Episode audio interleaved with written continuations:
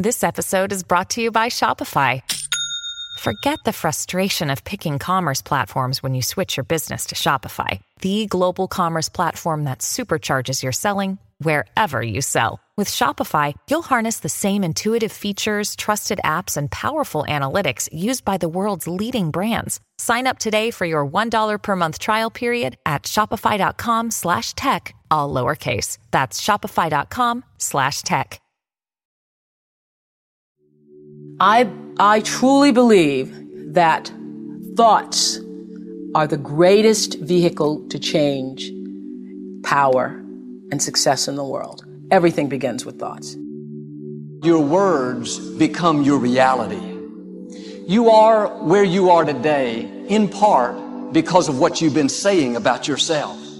Words are like seeds. When you speak something out, you give life to what you're saying. If you continue to say it, eventually that can become a reality. Whether you realize it or not, you are prophesying your future. And this is great when we're saying things like, I'm blessed, I'm strong, I will accomplish my dreams, I'm coming out of debt. That's not just being positive, you are prophesying victory, prophesying success, prophesying new levels.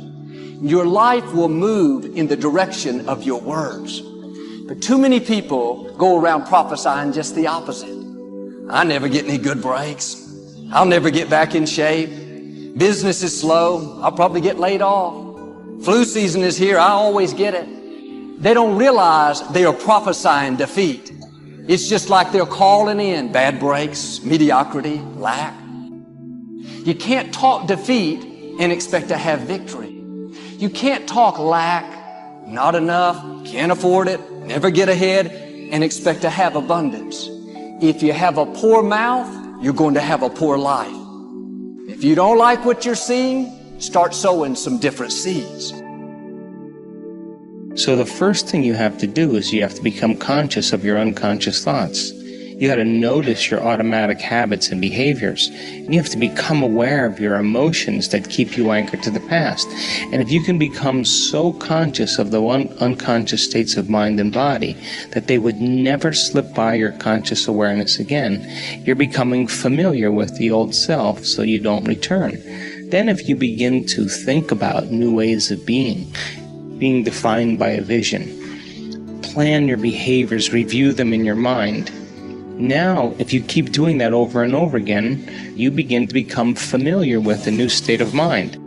At the same time, if you can emotionally cultivate your inspiration, your joy, your enthusiasm ahead of the experience, by repeating that over and over again, cultivating that state, it's going to begin to become familiar to you. So then the process of change then requires unlearning and relearning, breaking the habit of the old self, reinventing a new self unmemorizing emotions that are stored in the body, then here's the key reconditioning the body to a new mind and to a new emotion. It's literally moving from your past to your future. It's losing your mind and creating a new one. And so then when you begin to understand that in the in that process, it's going to feel a little bit unfamiliar, uh, uh uncomfortable. And if you can relax into that, instead of going back to the past, continuously invest in your future, sooner or later, it'll begin to become easier and easier and easier. And all of a sudden, when you least expect it, something amazing is going to happen in your life. And when that event begins to occur, you're going to pay attention to what you did inside of you now to produce the effect outside of you. And that's called human empowerment. And there isn't a person in the world that's excluded from this equation someone's watching this and they have a thing that something they want to change um, and it's not it's not sticking then maybe it's not it's the environment. Maybe you could check about your habits but maybe it's your beliefs and your values. Some people will not get themselves to read every day because they don't value reading every single day right? Some people won't let's say the behavior they want to change is you know we did a podcast on how to remember names. I could teach them step by step on how to remember the name of most people that they meet, um, yet they won't do it because they don't value it, or because that's not important to them, or they don't believe that they can.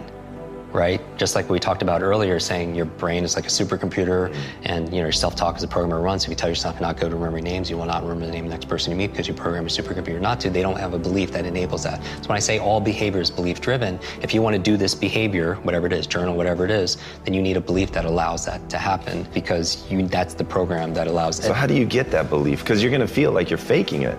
Right. That's where most people stop, right? They, they think, okay, I get it, I hear what Jim is saying, that if I am able to shift my belief, then I can get a different behavior, but I don't believe it, Yeah. so now I'm just sort of faking it. How do you help people overcome that? Right, and so you, I mean, so some people approach it like they, you know, this quote where they, they fake it till they make it, right? Right. Um, so my my thing with belief is, like when I do trainings in groups or, or online, my my favorite way of changing a belief is getting them to do something they never thought they could do because it opens up another possibility. Like what? So.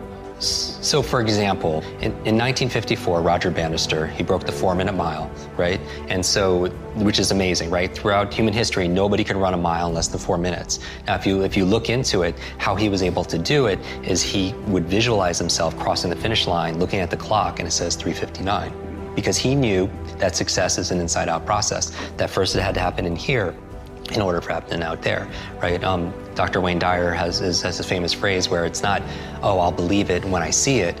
It's like, I'll see it when I believe it. Right. Because it's the opposite, right? And so I, I, always like modeling the outliers where most people kind of just like, kind of dismiss them. I was like, well, what, what's going on there that allows this person to get this kind of result, right? And so with Roger Bannister, he saw it in here, be able to produce it outside, just like any innovator or inventor or writer or any creator, right? But what was interesting is after that, what happened? Nobody could do it from the beginning of humanity. All of a sudden, one person does it. What happens after that? Everybody. Yeah, everyone starts doing it, and so that's the thing. Now, what, what what happened? Was there a big change that year in, you know, training methodology and nutrition, or no? It was a change of belief, right? Because the belief back then was if you ran a mile in less than four minutes, not only would you die, it was your heart would explode in your chest. And like think about like that would and I'm a runner, right? That would keep me not just running that would keep me from running a minute that would keep me from running, period. Right. Right.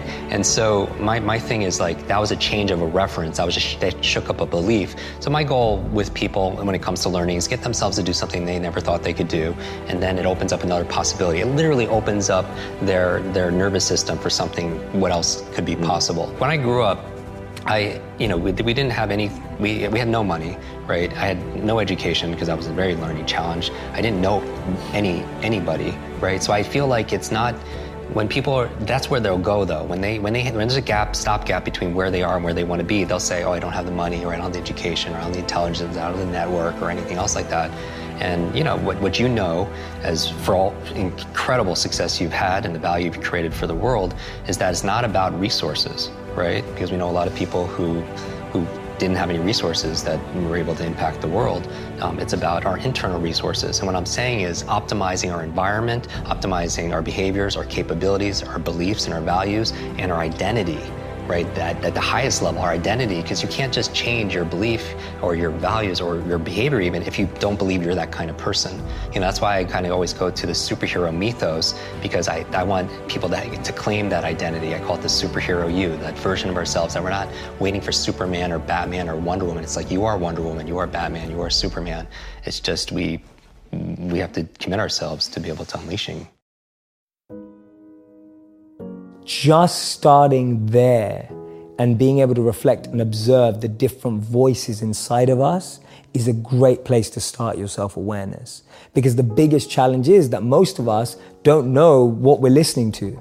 And we don't, most of us don't even know that there are more than one voice inside of us. Just getting over that line is a huge win. Because now at least you're trying to differentiate in what you're hearing. And that's going to help you make better decisions in the future. There are many ways to get the things that we want for ourselves in our lives. But basically, it all begins with how we choose to think. As you think, so shall you be. Seven little words that I think are perhaps the most important things that we can learn and master in our lives. This old proverb notion that I become what I think about all day long. And once you know that what you think about is what expands, you start getting real careful about what you think about.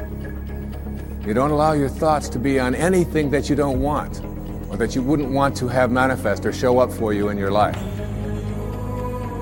Well, let me tell you something. How many of you have things when you want to go achieve them and this part of your voice goes, oh, it's not going to happen or forget it? How many got a voice that sometimes interrupts that good pattern? Say I. And what you want to do is train a new one. So starting when I was 17, I started doing incantations, not affirmations. Affirmation, you go, I'm happy, I'm happy, I'm happy, I'm happy, I'm happy. What's the problem? You haven't changed your what? Your what? Physiology. If you don't change your physiology, you won't get anything. So an incantation is not only you speak it, but you embody what you're saying with all the intensity you can. And you do it with enough repetitions that it sticks in your head. Like it's a small world, now the conversation in your head is always the same and it gives you what you want. So use your body and your voice. So 17 years ago, I started doing things. I was working for Jim Rohn, this speaker, and I was 17 years old. I had long hair, minestrone soup, acne on my face. And I was trying to call on Bear Stearns type of people and convince them why they should go to this man's seminar and be more successful. I was driving a 1968 Volkswagen that I had earned at $40 a week as a janitor. The only way I did it was park far from the building and then go in and I love people and I believe, but I put myself in state and I was able to influence people that were far more successful than I was at the time. I would do something that I still do backstage and have done for 23 years because I don't hope I'm going to be in a good state. I demand it. So I do an incantation using my whole body. I'd say, I now command my subconscious mind to direct me in helping as many people as possible alive today to better their lives by giving me the strength, the emotion, the persuasion, the humor, the brevity, whatever it takes to show these people and get these people to change their lives now. And I would do that literally driving in my Volkswagen to a meeting in LA on the freeway for 40 minutes. People are looking at me, I'm screaming at the top of my lungs. They're going, I know he's a serial killer. I know he is. But by the time I entered that room, when two people meet, if there's rapport, the person who's most certain will always influence the other person. And I was totally certain, and they were trying to get revved up to certainty. Do you agree with this? Yes or no? I do another one because I was poor. I changed my mindset. I kept doing things, but I never got beyond it. I'd say God's wealth is circulating in my life. His wealth flows to me in avalanches of abundance. All my needs, desires, and goals are met instantaneously by infinite intelligence, for I'm one with God and God is everything. And I would imagine the abundance of my life, and I would feel so grateful. And a year later, I went from making $38,000 a year to making a million dollars a year in one year.